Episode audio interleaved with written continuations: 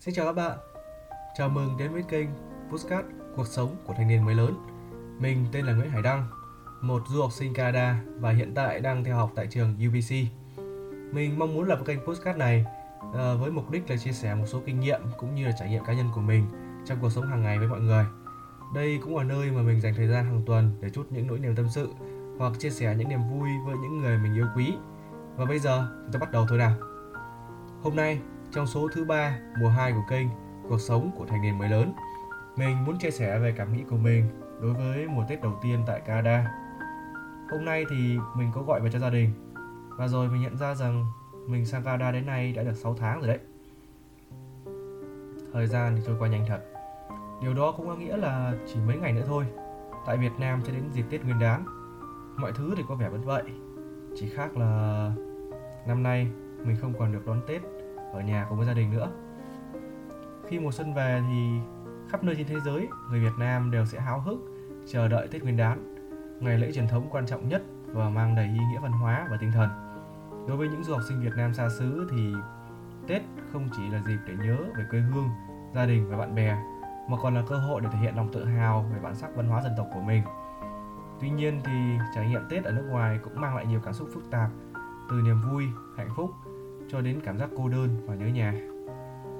Khi Tết đến thì không khí lạnh của mùa đông ở nhiều quốc gia phương Tây không thể làm giảm đi tình cảm ấm áp và sự phấn khích của các du học sinh Việt. Họ bắt đầu chuẩn bị cho Tết từ rất là sớm, từ việc trang trí phòng ở với cây mai, cây đào giả, đèn lồng đến việc mua sắm nguyên liệu để tự tay làm những món ăn truyền thống như là bánh trưng, bánh tét, dưa hành hoặc thịt kho tàu. Mặc dù là không thể tìm thấy tất cả những nguyên liệu như Việt Nam, họ vẫn sẽ cố gắng tạo ra hương vị Tết thân thương nhất có thể. Việc tự tay làm những món ăn này thì không chỉ giúp họ giảm bớt nỗi nhớ nhà, mà còn là cách để chia sẻ văn hóa Việt Nam với bạn bè quốc tế. Tuy nhiên thì không phải lúc nào mọi người cũng có thể vui vẻ và hào hứng. Cảm giác cô đơn và nhớ nhà thường trở nên mạnh mẽ hơn vào những dịp lễ, đặc biệt là Tết. Những cuộc gọi video về nhà dù mang lại cái niềm vui nhưng mà cũng khiến nỗi nhớ trở nên sâu đậm hơn khi nhìn thấy bàn ăn đầy ắp tiếng cười và hình ảnh người thân quây quần bên nhau. Đó là lúc mà họ cảm thấy cái khoảng cách địa lý trở nên vô cùng lớn và sự cô đơn, tách biệt trở nên rõ rệt. Với bản thân mình thì nhớ lại cùng tầm này năm ngoái, có lẽ mình đang ngồi chơi với lũ bạn và hóng những ngày nghỉ Tết cuối cùng trong cuộc đời học sinh. Đến khi được về nhà thì vứt cặp sách đấy, trời trước đã rồi tính sau Đến khi nào bị bố mẹ bắt đi dọn dẹp nhà cửa rồi Thì mới lăn đi giúp mọi người được một chút. Còn bây giờ thì Tuy mới một năm trôi qua kể từ thời điểm đó, Nhưng với mình, Tết quả thực hơi xa khỏi tầm với. Ra ngoài đường, Mình chẳng thể nào thấy có nhà ai tất bật trang trí nhà cửa. Lại càng chẳng có ngọn lửa bập bùng, Nấu những nồi bánh trưng Để ăn Tết như ở Việt Nam. Có chăng thì nếu mình đến phố người Hoa Thì còn có thể thấy được một, hai dãy phố trưng đèn lồng và dọn dẹp lại nhà cửa. Chỉ năm ngoái thôi thì trong đầu mình vẫn nghĩ là Tết rồi, học hành gì nữa, cứ chơi đi đã.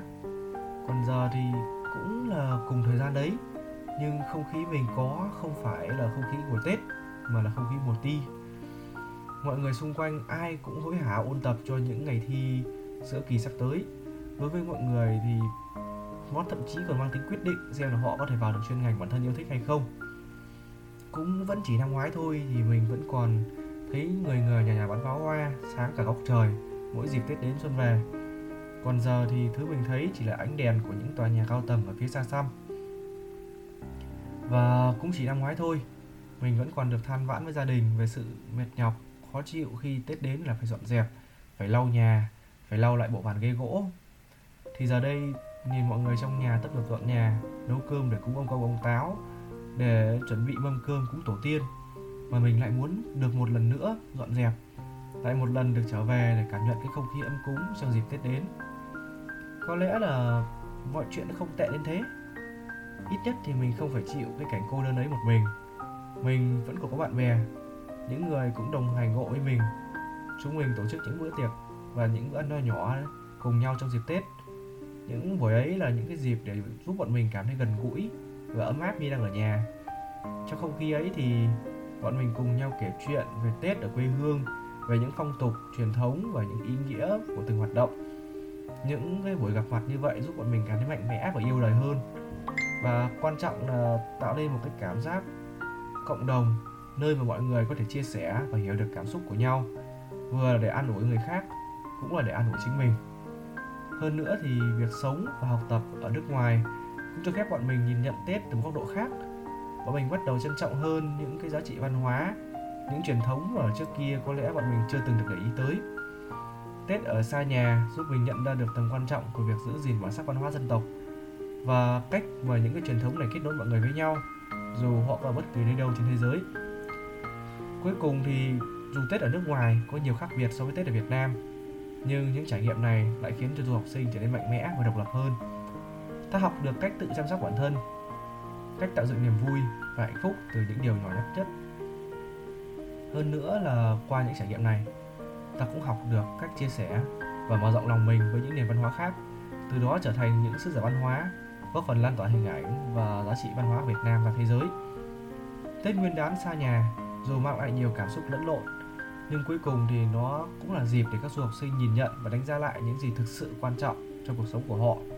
Qua đó chúng ta không chỉ giữ gìn và phát huy bản sắc văn hóa dân tộc mà còn trưởng thành hơn, tự tin hơn trong hành trình của mình trên đất khách. Và vừa rồi là toàn bộ những điều mà mình muốn chia sẻ trong ngày hôm nay. Cảm ơn các bạn đã lắng nghe. Hãy tiếp tục theo dõi kênh Cuộc sống của thành người lớn và đừng quên chia sẻ podcast này với những người bạn của bạn nếu họ cũng đã chuẩn bị bước vào hành trình đại học của họ tại EBC. Hẹn gặp lại trong các tập podcast tiếp theo. Chúc mọi người có một dịp Tết thật vui vẻ và nhiều hạnh phúc. Chào tạm biệt.